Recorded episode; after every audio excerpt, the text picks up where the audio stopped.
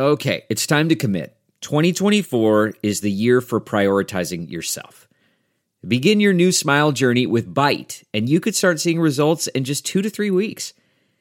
Just order your at home impression kit today for only $14.95 at Byte.com. Byte clear liners are doctor directed and delivered to your door. Treatment costs thousands less than braces, plus, they offer financing options, accept eligible insurance, and you could pay with your HSA, FSA. Get 80% off your impression kit when you use code WONDERY at Byte.com. That's B-Y-T-E dot com. Start your confidence journey today with Byte. Good afternoon. Since I became Attorney General, I have made clear that the Department of Justice will speak through its court filings and its work. Just now, the Justice Department has filed a motion in the Southern District of Florida to unseal a search warrant and property receipt relating to a court approved search that the FBI conducted earlier this week. That search was of premises located in Florida belonging to the former president. The department did not make any public statements on the day of the search. The former president publicly confirmed the search that evening, as is his right. Copies of both the warrant and the FBI property receipt were provided on the day of the search to the former president's counsel who was on site during the search. The search warrant was authorized by a federal court upon the required finding of probable cause. The property receipt is a document that federal law requires law enforcement agents to leave with the property owner. The department filed the motion to make public the warrant and receipt in light of the former president's public confirmation of the search, the surrounding circumstances, and the substantial public interest in this matter. Faithful adherence to the rule of law is the bedrock principle of the Justice Department and of our democracy. Upholding the rule of law means applying the law evenly, without fear or favor. Under my watch, that is precisely what the Justice Department is doing all Americans are entitled to the even handed application of the law, to due process of the law, and to the presumption of innocence. Much of our work is by necessity conducted out of the public eye. We do that to protect the constitutional rights of all Americans and to protect the integrity of our investigations. Federal law, long-standing department rules, and our ethical obligations prevent me from providing further details as to the basis of the search at this time. There are, however, certain points I want you to know.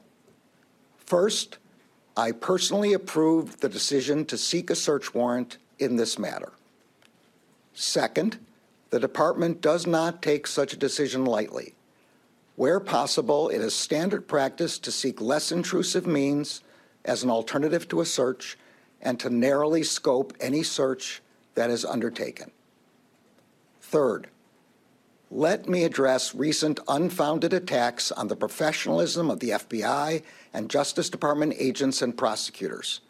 I will not stand by silently when their integrity is unfairly attacked.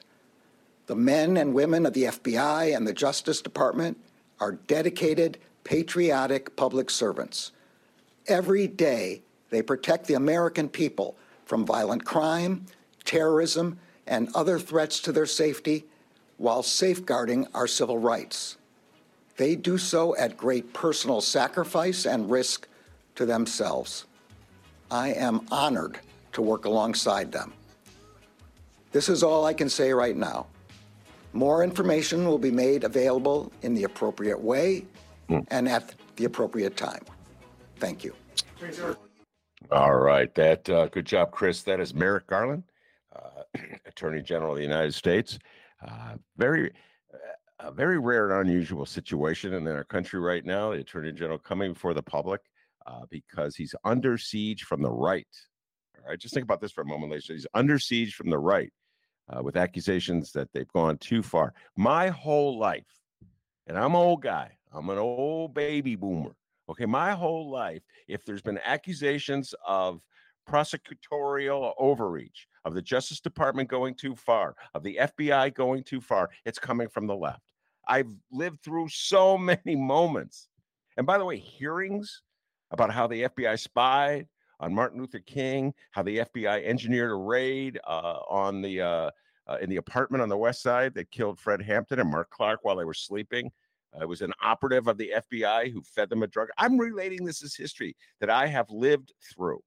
And in each of those moments, it was activists and lawyers on the left who were challenging the motives, the unconstitutional, uh, unconstitutional behavior of the FBI. People on the left challenging and people on the right falling in line to defend them and saying, How dare you? Oh my God, think about the Chicago 8 trial, Chicago 7 trial. This ancient history to you millennials, I understand, but this goes up all throughout my life uh, into the 80s and the 90s. It's always been like the FBI, the Justice Department, what, the, uh, when the they're like extensions of the police when it comes to the right. Now all of a sudden, because Donald Trump is the target of their investigation, a man of the right who has come to symbolize the right, who's the leader of the right, who's actually branded the right. It's no longer the right, it's MAGA, a name that he came up with. It's his name. I, I say it all the time because Donnie Trump said it. He goes, MAGA. He speaks of MAGA like it's a living being. MAGA likes you. MAGA's nice. MAGA likes me. So he's rebranded the right. He's taken over the right. and so the FBI's going after him. Got accusations that he's hoarding documents. He took documents from the White House that he shouldn't have taken. Who knows what's in those documents? Last night, the Washington Post broke a story. It could be nuclear uh, secrets. Or who knows? It was like nuclear records having to do with bombs. If bad people get it, they could build a bomb.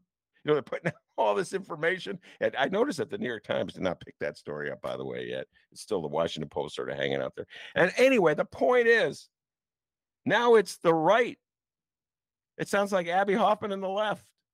They've gone too far. They're manufacturing evidence. You can't trust them. You know, we have to stand up for our sacred liberties. We will fight this all the way. We believe you. I don't even know what's in there. This is a grifter, by the way. This is what's so weird about it.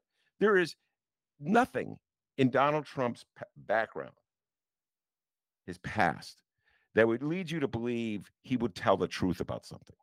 Nothing. His whole history, his reputation is built on what? Like, like let's say it's a business deal. He says, I'm going to sell you this building for $100. And all of a sudden you think you got a deal. He goes, No, I think I'll sell it to you for $50. That's his whole history, backing away from agreements, not paying his bills okay? You know, kind of making stuff up as he goes along. He jokes about it, he laughs about it. And somehow or other, we're supposed to trust him. That's what the right, MAGA, falling in line. And now there. And, and it's even weird. Donald Trump's picking this stuff up. It's like up is down and down is up. Donald Trump came out of a deposition in New York the other day. There's a picture of it. And he had his fist in the air. I'm like, oh my God. so what are you, Angela Davis? Yeah, you have to look that one up. Millennials who see that. The point is a radical from the past. That's what radicals used to do. They used to put their fists in the air. Now right wingers, MAGA has got their fists in the air. They want to be so bad, like Abbie Hoffman or Jerry Rubin. Up is down, and down is up. And that was Merrick Garland, Attorney General uh, from uh, Lincolnwood in suburban Chicago. If it's a Chicago based podcast, you got to point out there's a Chicago connection. So this matters to you people. Went to Niles West High School, should be on the Supreme Court. Uh, he was Barack Obama's nominee to be on the Supreme Court. Mitch McConnell blocked it. So you could say, some guy on the right would say, oh, this is just his getting vengeance. Well, if that's the case, he'd be raiding Mitch McConnell's apartment or house, not Donnie Trump. Trump wasn't the president or in the Senate or anything when his uh, nomination was blocked. But this is a fascinating. We're going to be following this one for a long, long time because here's the deal it's like a game, it's a, a bluff. So uh, Donald Trump was the one who called attention to the raid. The raid happened Monday night. Uh, they're looking for documents, allegedly, supposedly. I don't know. They haven't come right out and said exactly what they're looking for. Uh, and they're looking for documents, presumably that Trump took from the White House that didn't belong to him. They've been negotiating with him for a long time to bring him back, and he's been stonewalling and stalling. Oh, there you go. Come on, right? Admit that that's what Donald Trump does. Stonewalls. that's his. That's his thing. Like he doesn't pay a bill. And so sooner or later, the contractor who did the service has to come to him and go, okay, I'll I'll reduce my uh, fee. That's how he negotiates. So you know, that's how he's dealing with the government. Government says you have these uh, documents. He goes, no, I'm not giving them to you. Like it's just a standard operating procedure. I'm not going to give them to you. So it's been months back and forth, lawyers talking to other lawyers. And finally, the Fed say, all right, we're going in. We're just going to take it. And then Donald Trump says, this is an unwarranted intrusion into my sacred home. And MAGA goes berserk. They're up in airs. This is an unwarranted intrusion. Whatever he says, they follow. Hilarious. They're all Abbie Hoffman now. Could have used you guys back in 1970, 69 when they uh, when the feds were mounting a non-existent case against Abbie Hoffman and Jerry Rubin. Just saying, could have used you in 1969 when the feds raided Fred Hampton's apartment on the west side. You were nowhere to be found. Freaking worthless when we need you. And now you're standing up for this grifter. Anyway, I'm with you on this point. I want to know I I have a curiosity. I, I never really buy the arguments that these are uh, state secrets. They got to conceal them from. No, no, no. I want to know. I'm like like the original "Let in the Light" guy. So I want to know what they were looking for. I want to know what they found. Uh, so what Merrick Garland did was he goes, "Okay, Donnie, uh, if you give us permission, uh, we'll release the official warrant uh, that we used uh, to uh, justify going into." your uh, Mar-a-Lago home. Now it's up to Donald Trump. See, now he has to decide. Well, do I do I really want to do that? Because you know that may there may be some information on there that shows I'm up to no good. And the real deal is is that the warrant itself is not the go-to document. The go-to document is the affidavit that justified the warrant. That's the kind of stuff that like there was the affidavit that justified what was it taping uh, Ed Burke and that affidavit, which I think was FBI put it together, it was Justice Department attorney or an FBI attorney. I don't know which one it was, or what the FBI is with the Justice Department. It doesn't matter who did it. The point is, they released it like selectively. I think the Sun Times got it, and I think the Sun Times was the only outlet that had it. This is how it works. They se- selectively released it to the Sun Times, and the Sun Times would, would report bits and pieces, and that's how we knew. it's not like they released it so that the public could know so that you'd be smart and wise about what you're. No, no, they selectively. Re- so I know games are played. I know games are played. Absolutely. But I just, uh, I got to get a kick out of it, man. I just cracks me up. Merrick Garland's being all Dudley Do Right. I stand up for law enforcement everywhere. He's the Democrat. And meanwhile, the Republicans are out there, it's unjust. They've gone too far, tyranny. I'll, I'll, I'll end where I began. Hey, Republicans. Hey, MAGA. You were absolutely worthless when we needed. Yeah, I know I'm you younger MAGA go, I wasn't even born yet, Ben. Well, your worthless parents were worthless, okay? You come from a long line of worthlessness. Now you suddenly discovered the concept of liberty, uh, government overreach, after it's been used on like anybody that resembles me, a lefty. Well, I guess better late than never, but you guys, come on. You make a mockery out of justice. Speaking of better late than never, this episode of The Ben Joravsky Show is brought to you in part by SEIU Healthcare, Illinois, Indiana, the Chicago Federation of Labor, the Chicago Teachers Union, and Chicago Reader. ChicagoReader.com for all the things there is to know in the city of Chicago, where to go, what to do, what to eat, what to drink, and every now and again, what kind of pots you can smoke. Hey, we might talk about that later. More, including columns from our very own Benny J, all available right there, ChicagoReader.com.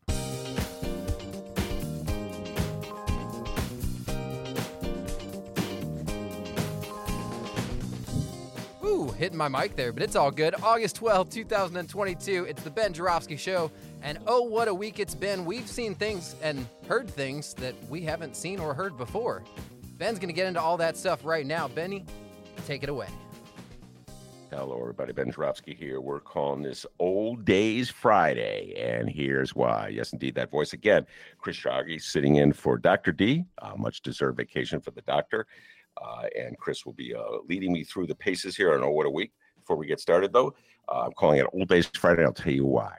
And this just uh, popped into my brain when we turned on our uh, our computer when I connected with Chris, so uh, I could see him, he can see me. None of you can s- see us because we're audio only. Somehow the Ben Joravsky Show hasn't figured out how to do uh, video as well as audio. We're working on it. All right, we have a team of millennial, uh, like techie guys in a back room working on it. Everybody else has figured it out, but I haven't figured it out yet. Uh, anyway, uh, Chris, as we've said a couple times in the show, uh, used to work at WCPT, as did I. Uh, Chris left WCPT under better circumstances than I did. That's okay. Everybody did. Uh, but anyway, neither here nor there. Uh, he was in charge of promotions when I was there, and he put together a poster uh, to promote my show, The Ben Joravsky Show. And I hadn't seen this poster, ladies and gentlemen, four years. It's a it's a picture of a Corona typewriter, and the only letters on the typewriter are uh, the T, the H, the E, the B, the E, the N, and to spell out the Ben Joravsky Show, et cetera, and so forth. And I thought it was pretty clever. You know, when I saw, it, I was like, "Oh man, Chris, that's really." I remember when you did it. crap. I'm like, "Oh, that's." Re- oh man, everybody else like, "Oh, I don't get it. Well, you nobody knows what a keyboard is, If- Chris. if I you're in, know. if you're in Chicago and you know political news, you know that Ben Joravsky's been a writer for years. I mean, you've interviewed some of the. I mean, and and you go at toe to toe with some of the some of the crooked. I mean, I almost feel like you're the MJ of political like interviews because you cross over these guys. Well, if if I'm the crossover guy, I'd be more like uh, Allen Iverson. Uh, he had a great crossover, our, our. Kyrie Irving. Uh, yeah, but so yeah, so the point was I had been, um, as uh, as Chris was saying, been doing it, uh, writing columns for years in the newspaper game for years. So let's link this guy to his uh, newspaper past. Let's put a typewriter up. Uh, and when they put me on radio, it's like linking his newspaper past uh, to his radio Yeah. podcasting future. And only two people, I think, liked it Chris and me. Yeah. Uh, Nobody, and nobody else got it. nobody else got it or okay. cared about it. Anyway, so old days. Uh, I saw that uh, that poster and it's just like brought back uh, memories. All right, without further ado about the poster, I'm going to turn things over to Chris. Uh, he's got he's going to take the dentist role as we go through a week's worth of news. Take it away, Chris. Okay, let's find out what happened this week in the political realm. In national news, the national news actually was the biggest news of the week. I mean, we heard in the intro uh, Merrick Garland kind of giving a little bit of info that will be released soon on what was in this search warrant for Trump's house. In the local news, we find out that the Illinois GOP has proved they haven't lost their tickets to the Trump train. They have released a statement criticizing Attorney General Merrick Garland, calling his actions since the Trump raid as an unprecedented breach of tradition. Ben, these guys really just they're hooked. They're like leeches to Trump. I mean, it seems like they they really don't have any other way to survive other than just just feeding off of Trump, right? I Yeah. mean, is that is that a true statement you think? Absolutely. All right. So uh, did that came that statement you just read that came from the Illinois Republican Party? Is that correct? Was Yeah. that was that your okay? Yes, actually that statement came from uh, Illinois GOP chairman Don Tracy. Don Tracy. Okay, so here's the deal. Here's the deal for Republicans in the state of Illinois. Uh, as I've said many times and written many times, uh, the Republican Party has been taken over by MAGA. MAGA controls the Republican Party. MAGA is uh, very, very obviously popular in uh, areas where uh, heavy concentration of Republican voters does, like Alabama, Texas, Mississippi. That's where MAGA will be strongest. Uh, MAGA will not be strongest statewide in Illinois. Illinois has huge pockets that are blue or purple. Uh, and Donald Trump is not really popular, even in purple areas. They're not really popular. It's almost like, can we just get rid of this guy? You know what I mean? I mean, so somebody who is well-to-do and lives in the suburbs and uh, may love the tax break that the Republicans uh, passed on to him back in two, uh, 2017, uh, but uh, they just find Donald Trump unseemly, or maybe they're for abortion rights, et cetera, and so forth. He's not really popular, obviously. So, what's MAGA to do in the state of Illinois? What's the Republican Party to do in the state of Illinois? The Republican Party's uh, challenge in a state like Illinois, like a state like Maryland, like a state like Boston, is to come up with a candidate, a leader who is moderate enough to bring over swing voters, to bring over uh, moderate Democrats, independents, people who are for abortion rights. uh, that kind of thing. And there's tons of them here in the state of Illinois. You could get elected governor as a Republican in the state of Illinois by winning over swing voters. We've seen it happen. 2014, Bruce Rauner was elected largely because A, he had a lot of money that helped. B, he exploited divisions in the Democratic Party. That helped. Patrick Quinn, the governor at the time, was not exceedingly popular. Uh, but three, most important, in my humble opinion, he absolutely assured voters that he was pro choice. He had his wife uh, go out and make statements to that effect. And the, the two of them, Bruce Rauner and Diana Rauner, uh, had given money uh, uh to Planned Parenthood. They, so they had made contributions to abortion rights groups. So they they they had uh, validation uh, in this area, and he was victorious. Before him, my God, we had Jim Edgar, we had Jim Thompson for years and years and years, vetoing anti-abortion legislation coming out of uh, Springfield. That's legislation that was passed, ladies and gentlemen, to a large degree with Democratic votes. Just think about this, and would come before a Republican uh, governor, and he vetoed it. Let's think about where Illinois was in the 80s and the 90s with the Republican Party. That hasn't changed. The basic equation has not changed. If you're a Republican and you want to get elected statewide, you have to more or less be a moderate. And I know things have moved to the right, even with moderates. Their moderates today are not where they were, let's say, in the 80s or even the early 90s, but it's still more to the left than where Trump is. But no, so intense are the MAGA forces that control the Republican Party that they have determined that they cannot deviate in any way from the most extreme wing, which is the party. And so mm-hmm. here in Illinois, Illinois Republicans cannot like have more of a neutral attitude about the raid at Donald Trump. Even Illinois Republicans feel compelled to go along and trash the FBI and trash Merrick Garland. And this is this is different, folks. I can tell you it goes back. There is a tradition among Illinois Republicans working uh, closely with Democrats. I'm going to go way back. There was a senator named Dirksen before any of you were born a very powerful and popular senator, Republican senator out of Illinois, close friend, close ally of both uh, John F. Kennedy and LBJ, Lyndon Johnson, Lyndon Baines Johnson. In fact, there's recordings. Uh, LBJ was making secret recordings of con- phone conversations he had uh, when he was the president in the White House. And there's some classic recordings, which I urge you, if you're really a geek and a junkie and a his, you really love your history, go back and listen to Dirksen working in conjunction with LBJ. LBJ making uh, speaking very candidly to Dirksen about his attitude about Richard Nixon, revealing things that in total confidence to this Republican. This is the tradition of Republican politics. But now, open window, throw out. Don Tracy is total MAGA. And listen, I don't know how it works. We have not uh, elected a MAGA man or woman statewide yet. Donald Trump, I forget what he got in Illinois, 42% of the vote, something like that. Pretty, pretty much a trouncing. You know, I can't think of any, I'm doing this off the top of my head, I can't think of any Trumpster who's been elected statewide. Oh, I know. If you gerrymander a district, a Trumpster will win uh, as Congress or state rep or state senate. And uh, if the party has turned itself over to MAGA, then they'll nominate statewide candidate like Darren Bailey, uh, who uh, you know bows down to Donald Trump. But to win in a general election statewide, that's why Kenny G, Ken Griffin, was pouring money into Richard Irvin.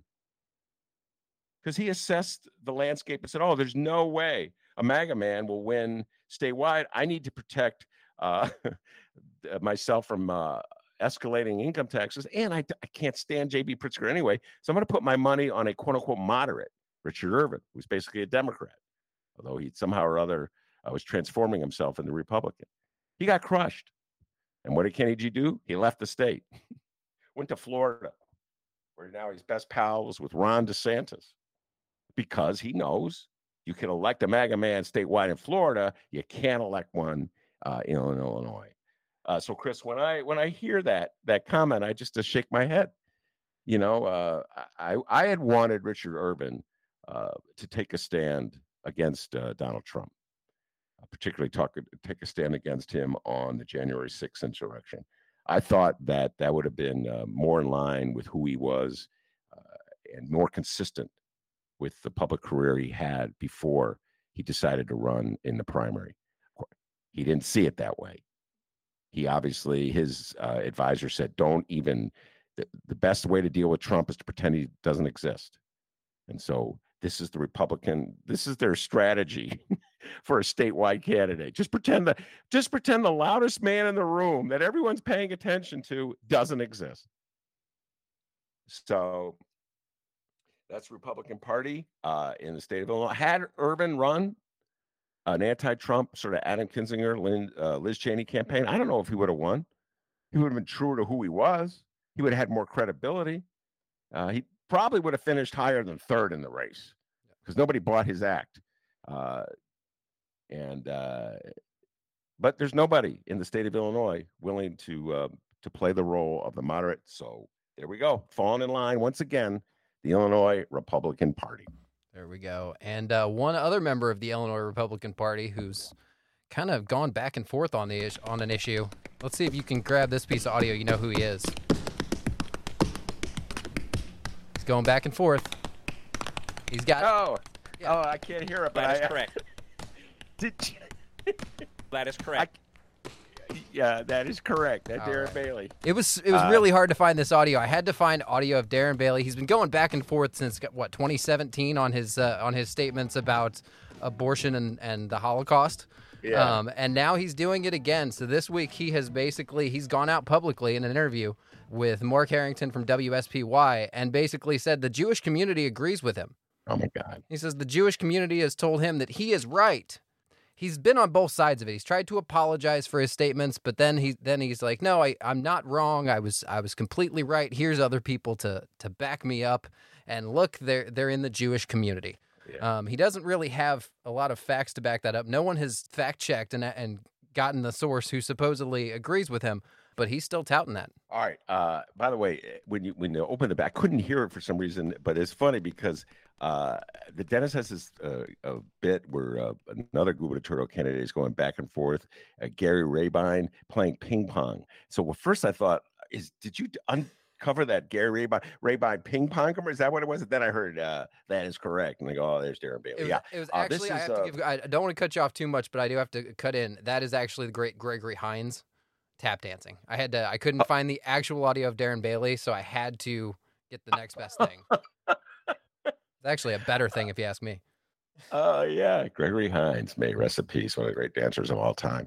Um, all right, uh, so let me break this down a little bit. We've talked a lot about this on the show. I wrote a column about it this week, and uh, yeah, Darren Bailey. Okay, so this is an example of what I'm talking about uh, of where the Republican Party in the state of Illinois is right now.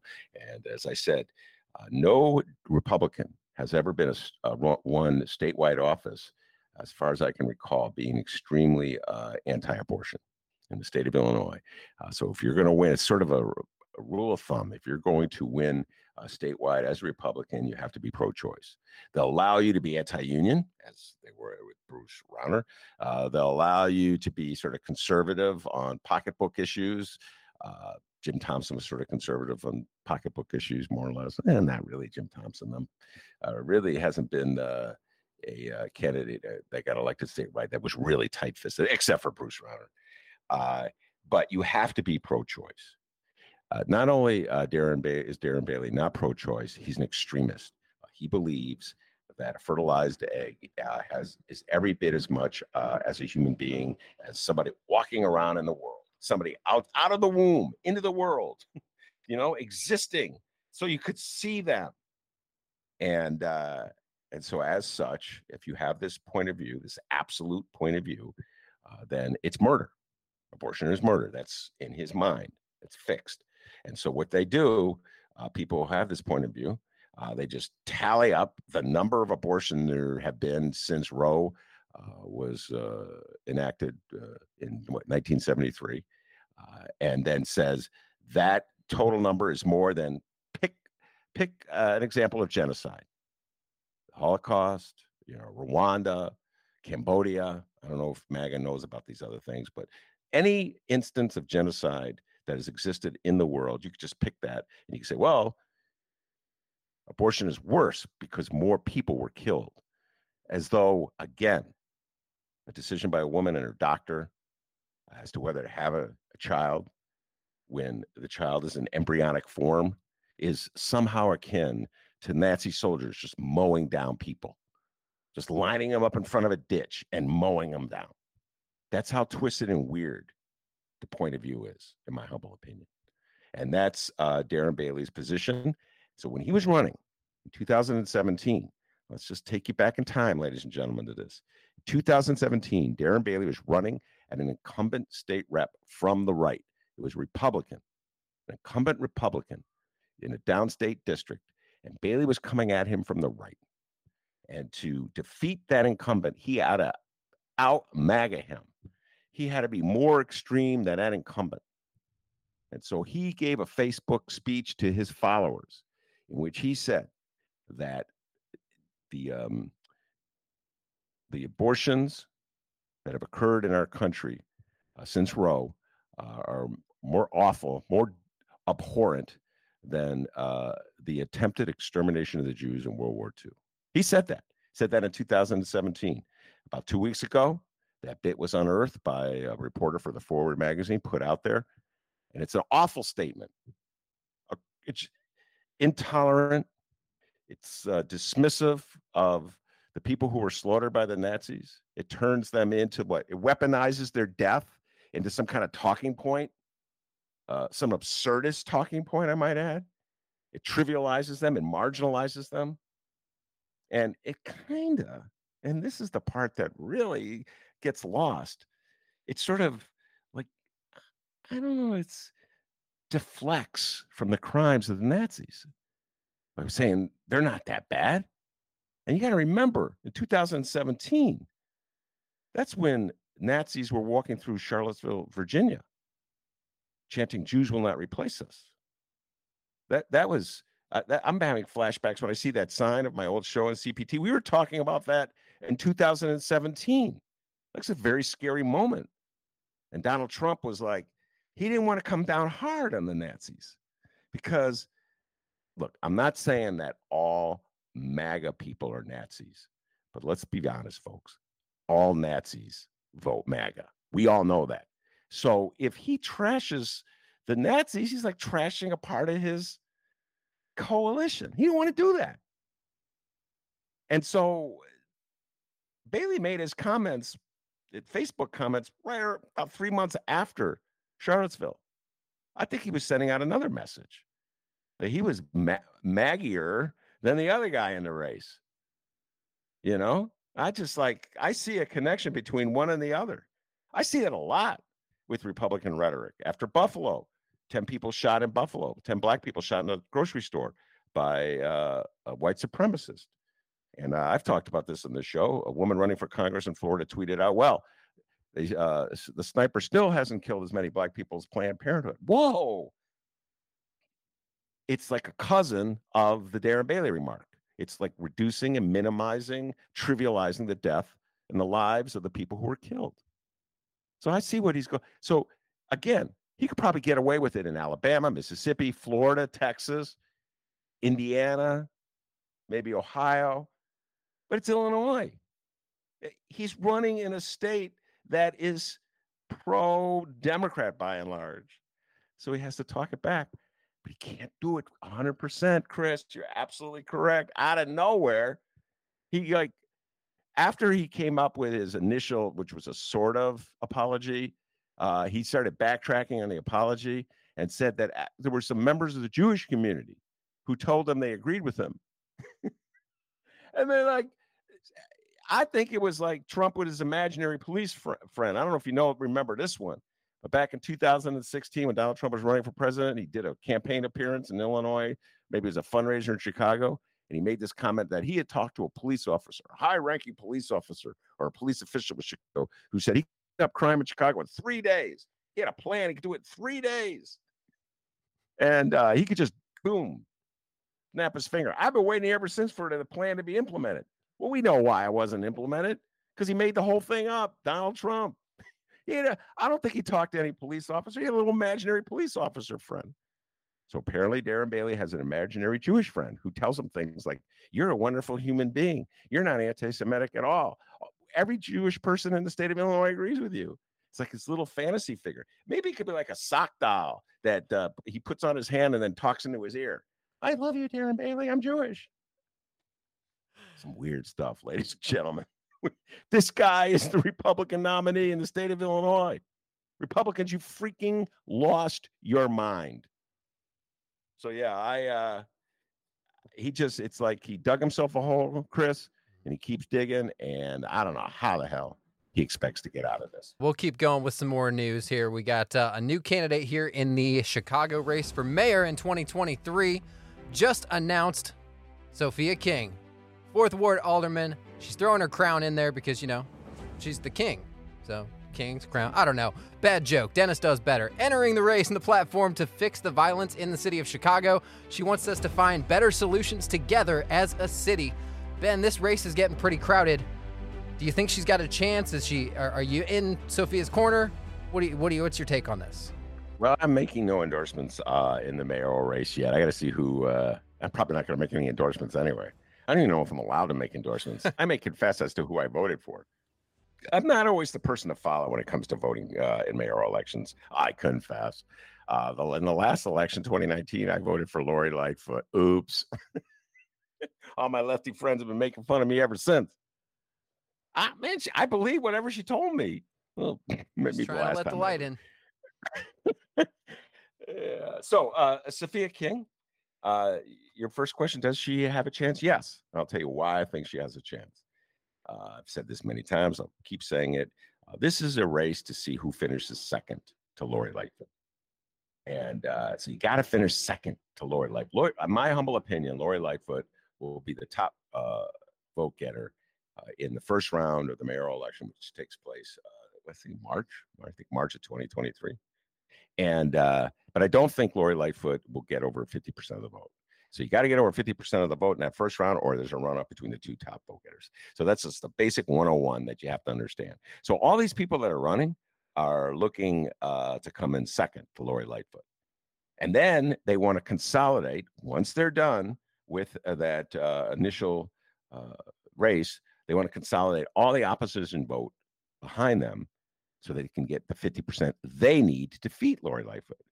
So I think Sophia King if you consider she comes from Hyde Park area, Kenwood area, very close to the Obamas, uh, and um, her her husband is a prominent uh, attorney downtown, Alan King, very prominent attorney. She has the support, at least tacitly, I think, of Toni Preckwinkle, uh, who is the fourth ward uh, committee woman and the chair of the Democratic Party, and who ran against Lori, and last time around lost, got clobbered by Lori Lightfoot. So I think she has her tacit support, at least. I don't know if Toni will come out for it publicly. We'll see. So, you know, I don't know. I don't know what you need. If there's like 20 people running, uh, does it take 15% to finish second? I'm not sure. But I think Sophia King could get 15%. Uh, I think she'll be able to raise money uh, thanks to her husband and his connections uh, and her connections to Obama. Uh, and so then let's say she is in the runoff against Lori Lightfoot she has a path to victory because she could consolidate the opposition. I do not think of Paul Vallas. I do not think uh, a person coming at uh, Lori Lightfoot from the right, like Willie Wilson, uh, has an opportunity because they're not going to consolidate like all the other forces in the Chicago political lefties aren't going to vote for Paul Vallas. There's a lot of lefties in the city of Chicago. So they'll either sit out the election or they'll be so disgusted with a right wing candidate, they'll vote for Lori Lightfoot. But Sophia King has the potential. That's just my gut level feeling uh, up front uh, when she announced, oh, she's got a lane, as they said. So I always go, all the consultants go, do they have a lane to victory, Ben? Do they have a lane to victory? Uh, so I do believe she has a lane. Whether she can get there, I do not know. So much is going to happen between now and then. There's so many variables out there, but I could see uh, why she would want to do it. I could see why she thinks she can do it, and uh, she kind of reminds me of Lori Lightfoot back in 2019. Nobody knew the hell Lori Lightfoot was. Nobody knew, you know, she she was a, a blank slate. And so she would come before anybody and pretty much tell them whatever they wanted to hear, and they would fill it in. I remember Lori Lightfoot coming to the old studio for interviews many times. I remember walking in a parade. I have a picture with Dr. D standing with Lori Lightfoot. And she, he's so tall. Dennis, I don't know if you guys have ever seen Dennis, but Dennis is about six foot two. Lori Lightfoot, of course, as we know, is not that tall. So he's towering over Lori Light. Candidate Lori Lightfoot. It was in Sue Sadlowski Garza's Labor Day Parade of 2019. No, not 2019, excuse me. Was it 2017?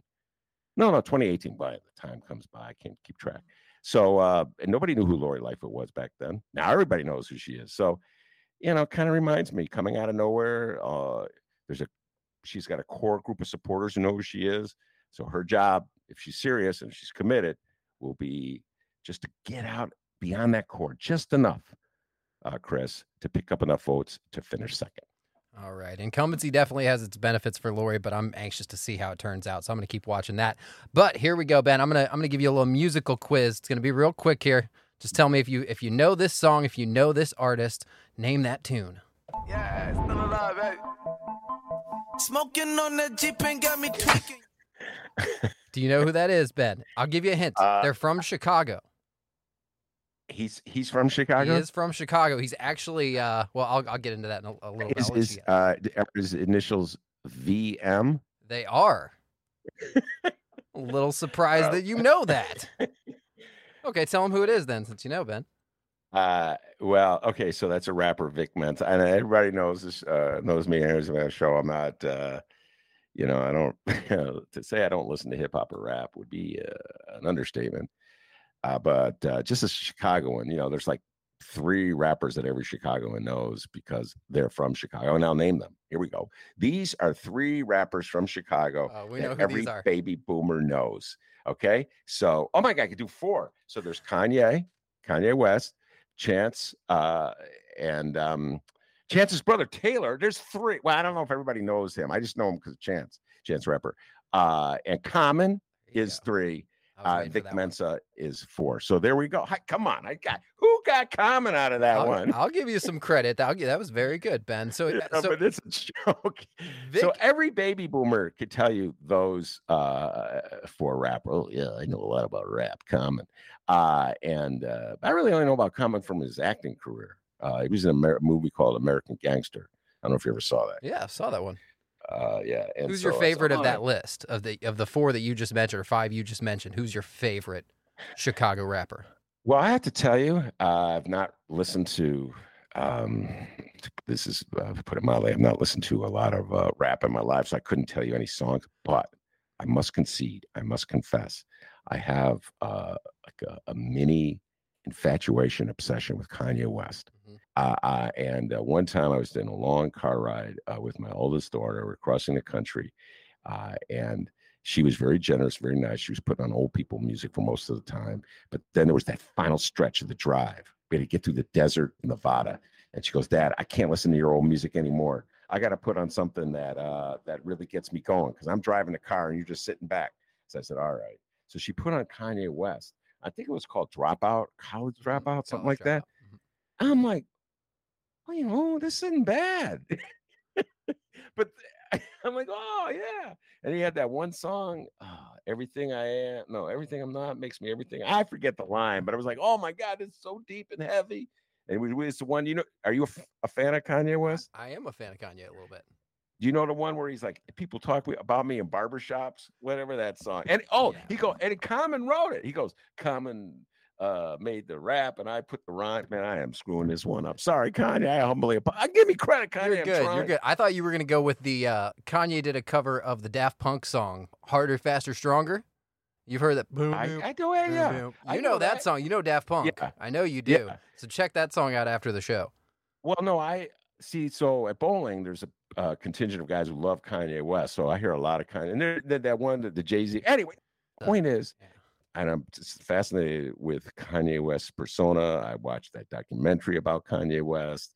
So, uh, and then his bizarre uh, dance he did with Donald Trump, where he went in the White House and sat down, and he brought Jim Brown with him, and they started talking about Larry Hoover, uh, who's the one of the, the, founders of the Gangster Disciples, and how he wants Trump to let him out of prison. I'm like, this is so absurd what I'm watching. It's almost surreal. And who else but Kanye West would attempt such an endeavor and not Chris be punished by? Guys, as popular and wealthy as And then I watch his thing with Kim Kardashian. I could talk about Kanye West all day. So, yes, I admit I have a bit of uh, an obsession with Kanye West. And I remember in 2019, uh, when Chance the Rapper uh, got involved in Chicago politics, Con- he dragged Kanye in for like half a second uh, eh, to make an endorsement, and then um, kind of just said, "Ah, no, this is boring." And I mean, he doesn't live in Chicago anymore, ladies and gentlemen. You realize that, right? He doesn't live in Chicago. Anyway, uh, I know Vic Mensa uh, is another prominent Chicago rapper. So yes, Yeah. So, and he's also a, a former high school student at uh, Whitney Young. So, you know, you- you're a big high school, correct. Chicago high school guy. You like to know where everybody went. all right, I'll give you another one. What elementary school did he go to? Oh, you, Hey man, you're asking the wrong guy. I'm he supposed went ask to you the Whitney Young. It's true. Yes. Uh, he played for a group uh, called Kids These Days. He was the Yeah. lead singer for Kids These Days. Uh, and Kids These Days had a guitar player named Liam, whose dad is Peter Cunningham, who's a regular on this show, PC. I see you. Uh, and uh, I believe Vic Mensa went to Little Lincoln, uh, which is a Grant Lincoln Elementary School in the north side of Chicago. And his basketball team played against the team I coached. So that's how I know that. Well, he's come a long way from Lincoln Elementary School, Ben. He's got uh, a new line of cannabis coming out in Chicago called 93 Boyz. 93 Boyz is Chicago's first black owned cannabis brand and is the first to pair top shelf genetics with a core mission focused on giving back to the community. Yeah. Yeah. So, So, let me say this about that. Um, welcome to the game, Vic Mensa. Uh, I'm happy that there's now one black-owned uh, cannabis firm here in the state of Illinois. Uh, as everybody knows, listen to this show. We were pounding this drum for months. I mean, I, it's hard not to be completely cynical and jaded about just the way reefer is used uh, in politics, uh, how it's been used my pretty much this entire century. Let's just, well, my entire lifetime, but let's just talk about this century, which is now 22 years old. When this century uh, was ushered in, and uh, Vic Mensa would have been like, what, seven years old? Okay, so think about that. Uh, reefer, marijuana, whatever you want to call it, cannabis was very much illegal, and uh, and yet everybody did it. It's one of the great hypocrisies in our country. Pretty much everyone I know, and I'm talking about white people now, uh, smoke reefer or they had smoked it, or they've been in rooms where other people were smoking it. And yet, officially, they had to pretend as though they never did it or would never would do it because they're law abiding citizens. They were giving people drug tests to get a job at the Chicago Tribune to be a reporter. And you couldn't get the job if you were uh, came up positive with a marijuana test. I'm like, are you freaking kidding me? What does marijuana intake have to do with your ability to write a story? And by the way, you're not even high when you go to work. You could have smoked it the night before. You're sobered up and you go to work, but it's still in your system. Makes no freaking sense. Okay, I could see you don't want maybe the pilot of the airplane that's flying you to be high. Yeah. What do you care if an editor who's copy editing some story uh, is high? But that's that drug war this like insidious drug war that that controlled the mentality of so many people in this country. And law and order was the topic of the land, and folks are like three strikes and you're out. So people are going to jail for many, many years, destroying families and communities and lives for some like stupid hypocritical a ban on marijuana. Again, even though marijuana, they all smoke it or have smoked it or been in a room when someone smoked it and it was always black people. This is something that Mick Dumke and I, shout out Mick, when we got on this story, we uh, did the we called it the grass gap. Actually, an editor came up with that. The number of black people arrested for for possessing reefer, as opposed to the number of white people. Big difference, big gap. Like routinely, black people were being arrested for something that white people did all the time. White people did it so much that they thought it was legal. In fact, Chris Schrage, I'm going to tell you this story. Oh, I wrote go. an article uh, denouncing the the race gap and uh, and said, you know, I was like advocating legalization of marijuana. This is years ago, and a stoner that I know, and I'm not going to name names, okay, uh, who was in the same bowling league uh, I came, I was in, came up to me, very smart guy, and he was high as hell when he came up to me when he said this, because he got high every day, and he goes, "I've been reading your articles about legalizing uh, marijuana," and he goes, uh, and in this stage, it was before out and out legalization, so it was uh, what did they call it? Uh, they had some decriminalization. I think yeah, de- thank you, Chris. Decriminalization. So they were gonna uh, ticket you and give you like a fifty dollar ticket. Decriminalization. So he goes, hmm, and he said this to me, man. I, it just blew my mind when he said it. Again, he was high at the time, so he was seeing the world and all its dimensions. So he said to me, he goes, I don't know if I'm for uh, decriminalization. And I go, why? He goes, well, I'm white. So right now, marijuana is legal. If you decriminalize it, it won't be legal for me anymore. I'll have to pay a fine. And so it would be worse than what it is now. I'm like, I don't know what to say. For once in my life, to quote Stevie Wonder, I couldn't say anything. I didn't know what to say. I mean, just the blatant privilege in that statement and his indifference to it and the social cost to everybody else who's getting swept up. I guess I had to thank him for his honesty and uh, then go back to bowling. So that's the attitude. So out of nowhere, it's like a ball rolling down a hill. As it started going, the, it picked up speed, and uh, Democrats uh, made marijuana uh, legal in this state, and you suddenly turned it over to um, corporations. You can get licenses, you could sell it, you have dispensaries. I was urging, okay, black people have taken the hardest hit for this war on drugs for 20 years. Let's put black people at the front of the line to get these licenses. Let's put them up right front. Let's, for once, make it an advantage in this country to be black in terms of the law, in terms of the government, in terms of police.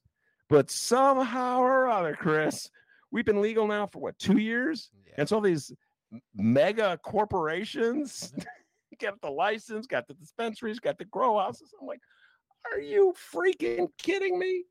So, Vic Mensa, God bless you. Good luck. I hope you make even more money than you already made. I hope you use it to uh, set up black owned dispensaries throughout the city. So, you know, spread the wealth. Uh, and that's how that's my attitude about this. Now, here's my million dollar question, though, for you, Ben. It's for the community. It's been like 40 years since you've, I mean, 30 years plus since you've, uh, since you've what do they say? Uh, pass the Dutchie. Yeah. Uh, so would you, for, since it's for the community and it's putting money back into into what you were just talking about into fixing this problem, would you take a toke? Oh, okay. It's so ca- it's cannabis for a cause. That. Okay, so I, would I buy Vic Mensa's brand? Yes. Yeah. Uh, but here's the question I have for you. So, folks, I'm gonna uh, let the cat out of the bag. So, uh, at some point uh, in uh, Chris's uh, career, he had a gig uh, working. He told I just learned this. I think it was yesterday, Chris. You revealed this to me. Uh, working at a dispensary, I think in downstate. Yeah, downstate. Outside of St. Louis, somewhere. Okay. Uh, I I had a like, wow, I did not know that, and so I suddenly was filled with questions. I go, what did you do? And he was one of the things he did would be a salesman. All right, and uh, and that's when Chris revealed to me the discrepancy. Uh, once again, the salesman uh, made very little money uh, compared to the amount of money coming in. So there was a scam going there. I think it was like you told me fifteen dollars an hour. Is that correct, I mean, Chris? Right, right around there. I mean, they pay you just like any. I mean, most jobs now are at about that fifteen dollar an hour wage. That, that's kind of what that you have to pay people to show up anymore. Unfortunately, that's with COVID and and everybody being able to work from home. That's the way that went. But you're right. There's still a very very corporate side of it. It's not like a grassroots movement of small mom and pop black owned and and other minority owned businesses, it's big money that's around. All right. So eh, I'm not giving away any secrets. Uh, Chris and Dennis are old friends. They get they're good, and they very much come out of the marijuana culture. All right, let's just put it that way. Uh, so when you were working for, and we're not naming any names, no. okay. Uh, so when you were working for this corporate entity that ran uh, this legal marijuana dispensary, did it uh, have anything remotely resembling the like marijuana culture that drew you and Dennis to reefer way back when? It, it, when you talk about like a night and day situation from when you first. I mean, you're a, a teenager or a, a college student, just just out there. It's the early 2000s. Um, your experience is usually you go over to some guy's house. It's kind of like everything's a bit disheveled. Um, he offers you some cheesy puffs, uh, and then asks you what you're looking for. It, was it's very different. Now it's like going into an Apple store. I mean, essentially the the biggest thing that was uh, that was unique to me that I didn't expect was how many people like your age and and even older that would come in with no experience with cannabis and they would just be like, "Hey, uh, where do I start? What do I what do I do? I don't I don't know what I'm supposed to get. Do I need this? Do I need that? And then you just kind of that's the best part about um, that type of a job is if you are experienced in it and you know what the different products are, you can really kind of make sure people have a good experience and not a bad one. Because you, I mean, I think you've even mentioned to me, Ben, you've had a bad experience or two. Uh, not bad, but not great experience with cannabis and, and life. Well, I was a big, uh, heavy reefer smoker in the in the seventies, and uh, and as we kicked into the 80s in fact if you went to college with me you would go oh that's that pothead uh, that's kind of what i was uh, and i i loved uh, the culture of marijuana etc and so forth. I love like cheech and chong and the grateful dead songs were high. Marvin gaye the what's going on opens up with a party. Everyone's clearly stoned. So you know i really into the culture of marijuana. Um and then it just i don't know man. It was just like i I was like uh, Larry David in that episode of Curb Your Enthusiasm where he smokes the reefer and he gets really paranoid. And I was like, oh God, it's just like I'm worthless. I'm I don't do anything. All I do is smoke reefer. so I I just quit because it made me so paranoid. So I'm out. That was 40 years ago since I last smoked. Okay, but now everybody who smokes goes, you know, Ben, uh, and it is eh, the analogy you gave to uh, a baby boomer buying a computer is hilarious. When they go to an Apple store and they go, "Well, let me help you, sir," and they, you know, they like reduce it to the basics because uh, they think you're an idiot. But um, uh, but a lot of boomer. We we did that show, the Cannabis Conversation. Lisa Solomon will come on, and all these different uh, marijuana uh, operators would say, "Ben, I got some stuff that you. I'm gonna get it to you. Uh, it won't make you paranoid. It's a special strain that doesn't make you paranoid." I'm like who would want the strain that makes you paranoid? I'm like, wait, wait a minute. Is there a strain that makes you paranoid? Oh, like, oh, yeah. why would anybody want that? Yeah, that's that was my first question. But they assure me there's a special strain uh, that won't make you paranoid. Now, you had a you sold the stuff, yeah. literally, yeah. you know, with, legally at a store, legally, uh, legally. So, is there a rap that you have for someone like me? Oh, Ben, this is the strain for you, not paranoid strain. Is there such a thing uh, that's actual? I mean, here's the thing: it's it's really complex, and we could spend an entire show just talking about the science of cannabis and what makes people have different reactions. So, a lot of people, it really depends on your mind too, as well. Like some people have an ADHD type uh, mindset, so the, it's just the way their brain works. And chemically, if you smoke certain types of cannabis, that will make you more energetic, whereas most people that would make very sleepy. So there's so many different things and there's so many uh, different elements in the cannabis plant that it really is kind of like I don't want to compare it to when you're at the doctor and they're trying different medications, but realistically you have to kind of figure out which ones work best for you because there's not enough science behind it uh, to tell you, oh, these uh, terpenes, which are basically the flavors, are going to have as much of an effect as the THC that's getting you high. There's all kinds of different parts of the plant. So it's so complex that I, I just say um, it's really interesting to try, even if you don't want to try it. Like you don't have to try it; you can just learn about the stuff. Um, not everybody, not smoking pot's not for everybody. I don't think it's some, something should be for everybody, but it's one of those things where the more you learn about it, especially if all the experience you had was 20 or 30 years ago, it's night and day as to what the cannabis industry is now. So and it's and it's getting better. So as far as finding you a non-paranoid strain, Ben, I'm sure I'm sure we can do. I'm, actually, I'll bet Vic's got a, a strain right, that Vic, will. I'll probably I will buy uh, if I'm going to go out and buy one. I'll buy Vic Mensa's support. Uh, Vic Mensa, proud graduate of Lincoln Elementary School, proud graduate of Whitney Young High School, uh, Chicago's own Vic Mensa, and uh, the the first and only, as far as I know, black owned uh, Illinois uh, marijuana producing companies. So good for you, Vic Mensa. Uh, so I go if I'm gonna, I'll, I'll, have someone. I won't name names. Take me there uh, to buy it, uh, and uh, they'll know what they're talking about. You don't even have to say you know a guy anymore. You can just Google it. Like, where do I No, find no, cannabis near me? And it'll be like, ah, cool. You You used know, to back in the got- day. You used to have to be like, hey man, can you talk to your buddy for me? like, you know what? I still have it. Like old habits are hard to break. Yeah. And this is the point that I began, and I'll end with it. Uh, that back in the start of the century, we all had to pretend like we didn't know anything about it. So we'd be watching a TV show, and all the characters in the TV show or movie, and all the characters in the movie would be smoking up, lighting up, and we'd be laughing at it, you know. But then when we got to work and dealt with people in the official world, we had to pretend as though we had we knew nothing about it. And then all like if you had a breakthrough, then you could like have a real conversation with a fellow worker, or you know, hey, you- let's go. You know what I mean? You have your little secret. It was like such a strange, bizarre way of dealing with the world. It's just kind of like I could make a political metaphor, if you will, the powerlessness of people, how we go along with the official laws and rules in our country, breaking them quietly on the side, you know, knowing, well, I'll never get busted for this, and not really caring if some black guy got busted for it because it doesn't affect you. So that's kind of like the contradiction of marijuana. And I still have it in my head. So like I say, wow, I know people. I think I know a whole bunch of people who could take me and lead me through, but I want to name them. You know what I'm saying? Because it, it's not like if I go, oh, I want to buy a really good bottle of whiskey.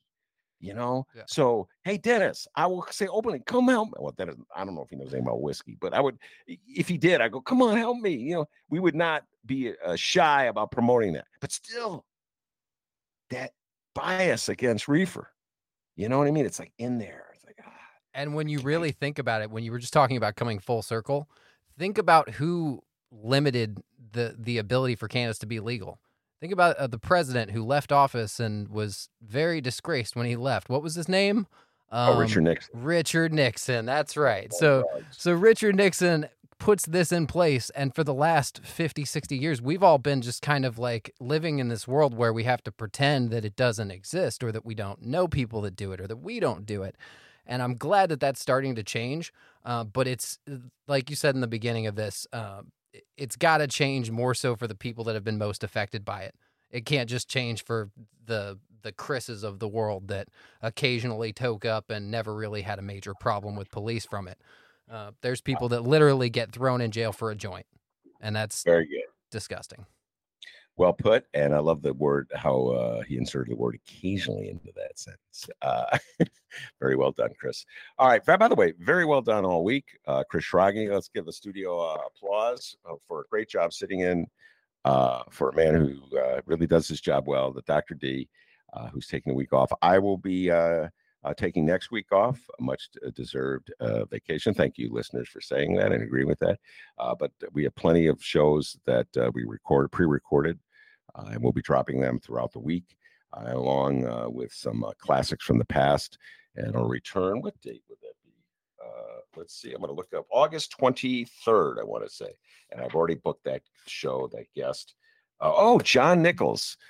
Very happy to say this. John Nichols, veteran uh, political reporter, uh, lefty uh, for the Nation, based in Wisconsin, really knows his politics. Shout out to Frank for helping connect us. Uh, he will be our first guest when we come back uh, from our vacation. So uh, I'm going to enjoy it. I'll be really mellowed out, reefer without even reefer, just just chilling and not talking every day for hours uh, will mellow me out. So, Chris, thank you very much for doing an outstanding job uh, and uh, sitting in for the great Dr. D. And I'll close by saying to you what I always say to Dr. D give yourself a raise, take it out of petty cash. Peace and love, everybody. And remember, you can download previous Ben Joravsky shows, Benny J bonus interviews, and so much more at chicagoreader.com or wherever else you download your favorite podcasts.